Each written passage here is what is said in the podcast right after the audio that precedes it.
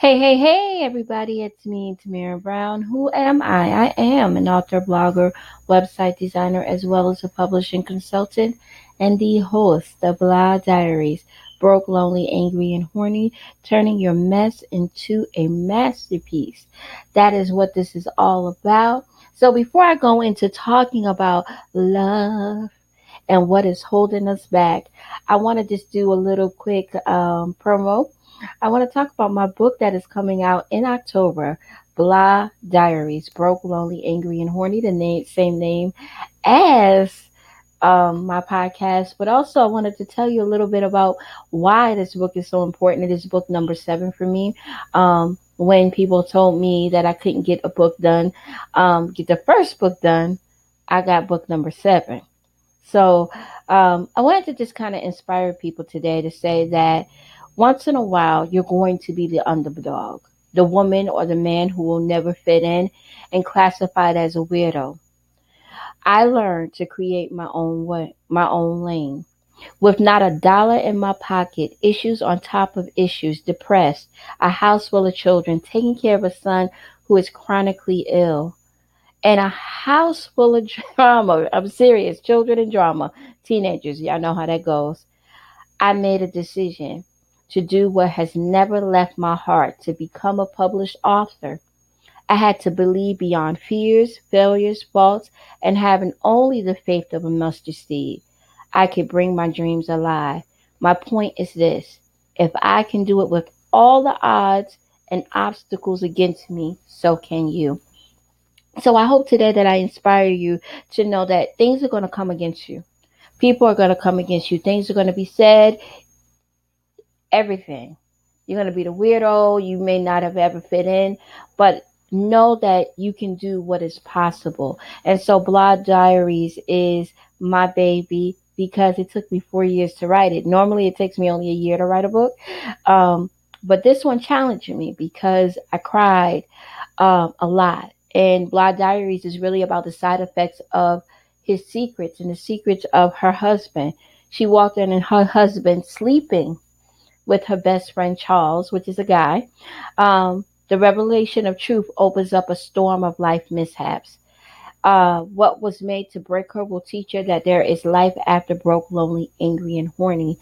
And so I thought about while writing this book, what holds you back um, to love again? And one of the things that I'm struggling with, and I said that um, I, I just recently decided to break up with someone and just say this is it.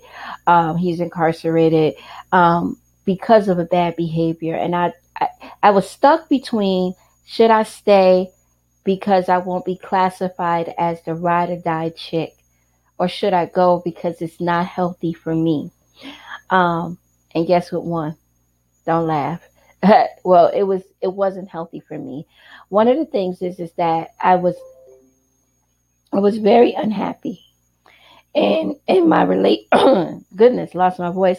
Very unhappy in this relationship. Though I loved him, though I loved our conversations, though he connects to me at the soul, there was always this fear of him having a problem of doing the same bad habits while incarcerated because we all know that if you're incarcerated, drugs are just as rampant, more rampant in there than out in the streets. Um, and so he had a situation and it made the deciding factor. And so he sent me a letter. Couldn't write them. I wrote like three different letters and, and just could not mail them off because one, I was disappointed and devastated by the fact that he was wrapped up in this situation again.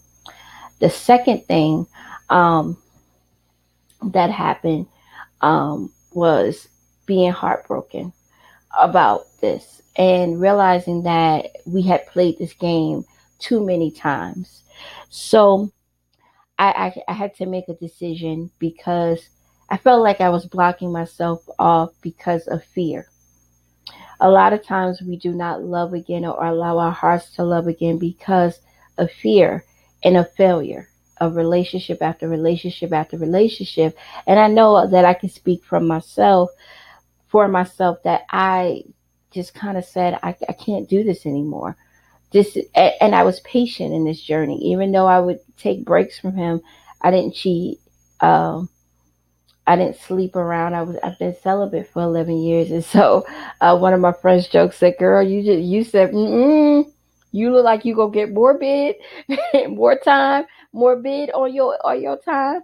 You said you need penis, so you said, "Girl, I listen, dude, love you, but I got to get me some penis." and that actually is not the case. I mean, it's it is part of the reason because um, loneliness is loneliness, and and broke, lonely, angry, and horny. Um, loneliness is a big factor, and I found myself crying about this situation weekend after weekend after weekend. Um, not going to a lot of events and things because I got tired of being the third wheel. Like I'm going with couples because most of my friends are married or in a relationship. So I'm the only single person in the crew. And so I would just be like, I'm not going because I'm tired of going places and being the only single person. Literally, even from the board of the board that I'm on, everybody is married. So I'm sitting there, sitting there like, I, I'm the only one in the crew who ain't got no man. so that set a tone um, for me and said to me, What do you want? are you going to continue to patiently wait for somebody and they're not um, accessible? Because at least when he was out on whatever he was incarcerated, I could have a conversation. So it kept our relationship going.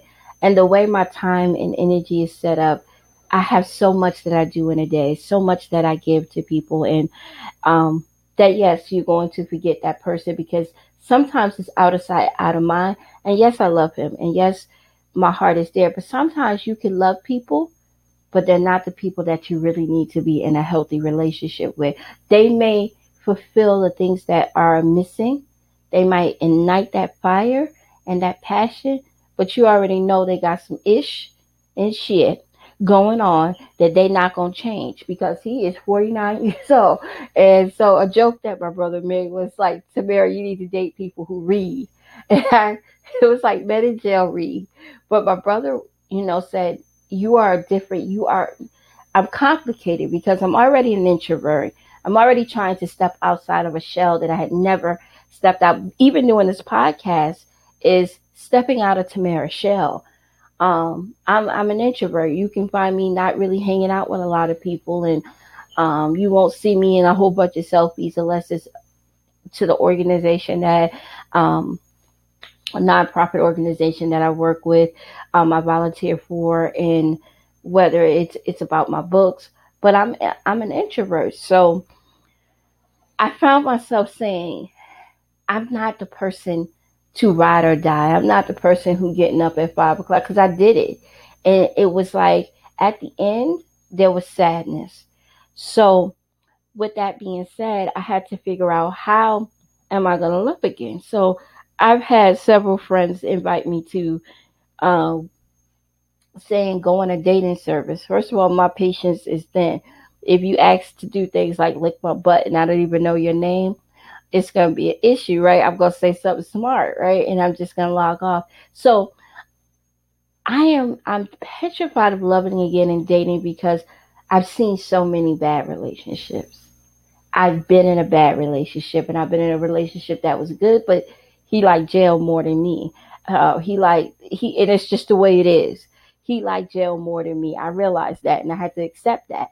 Um, and I'm not saying that's fair to say, but it's just reality for me. Um, and I don't want to go into another relationship and get disappointed and devastated.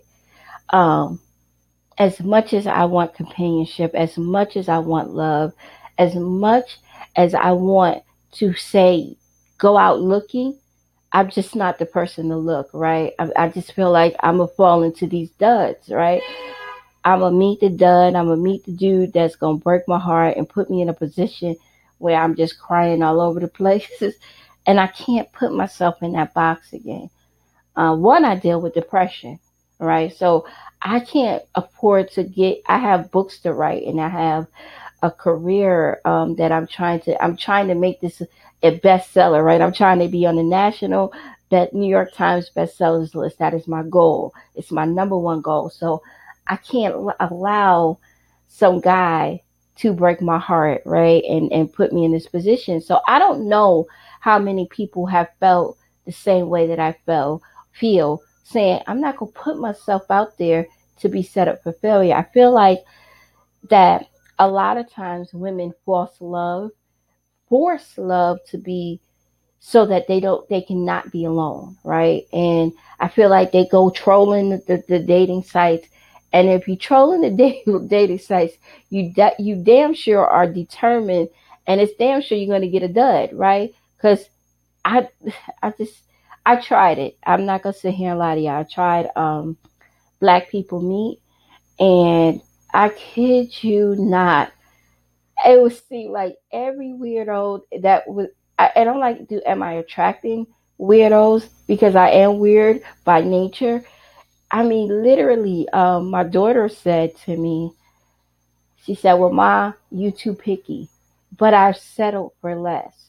I think that I'm picky because I know what it's I want, I know I'm fantasizing, right? But I want somebody that is compliments me. I don't need him to be he don't have to have a job. He doesn't have to have a job as a lawyer he doesn't have to be a doctor, but he has to be a man of caliber, right? So if he's sitting at home looking at video game, looking at videos, and looking at Netflix and chilling, I want to go out on dates because I'm a mama, right? That's a privilege for me. So I want to go out on dates. I want somebody to, to really want to chill with me and not have a wife and be looking looking around his on his shoulder worried about if his boo go come after. Like I can't be the second party. I refuse to be the third. I, I, like I'm not a second. I, I just can't. I'm not gonna be number two. And so that automatically cuts a lot of my. and I'm not saying that I'm this diva or that I'm perfect, but I think that women have to set standards. You have to set a standard for yourself. You have to know what you want. And I just know that if I'm broke, lonely, angry, and horny, I don't want no dude. I'm already a prime. She horny, so every dude thinks that I need them. I'm plus size. Every dude already think, well, you should be happy. I'm dating you, and that's not that's not how it is. I think that women have to know their worth.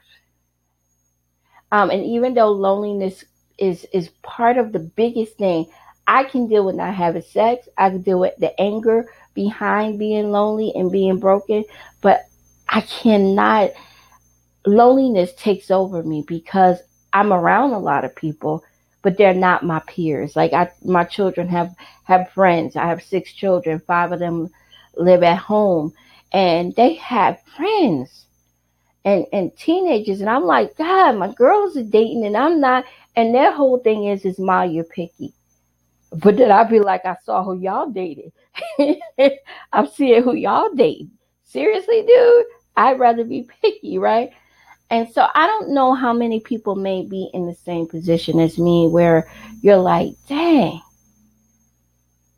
Because how many times have you met a guy? He he's the right thing, and and that was the situation with the gentleman that I loved so dearly we could he can we can complete each other's sentences. We could chill together. Like we had it, it was like we could agree to disagree. Um conversation on fleek. Right? Meaning we could have great conversation. Um when we talk, it it it, it was just everything. But if I think that both of us already had some broke, lonely, angry, and horny issues. And his horny was different than than sex because he's a very attractive man and and guys I mean girls not guys, but girls love him. But there was shattered pieces and I and I believe this wholeheartedly that if broken people come together, someone is bound to get cut. Period. Two broken people in a relationship um is just not healthy because there's so much going on.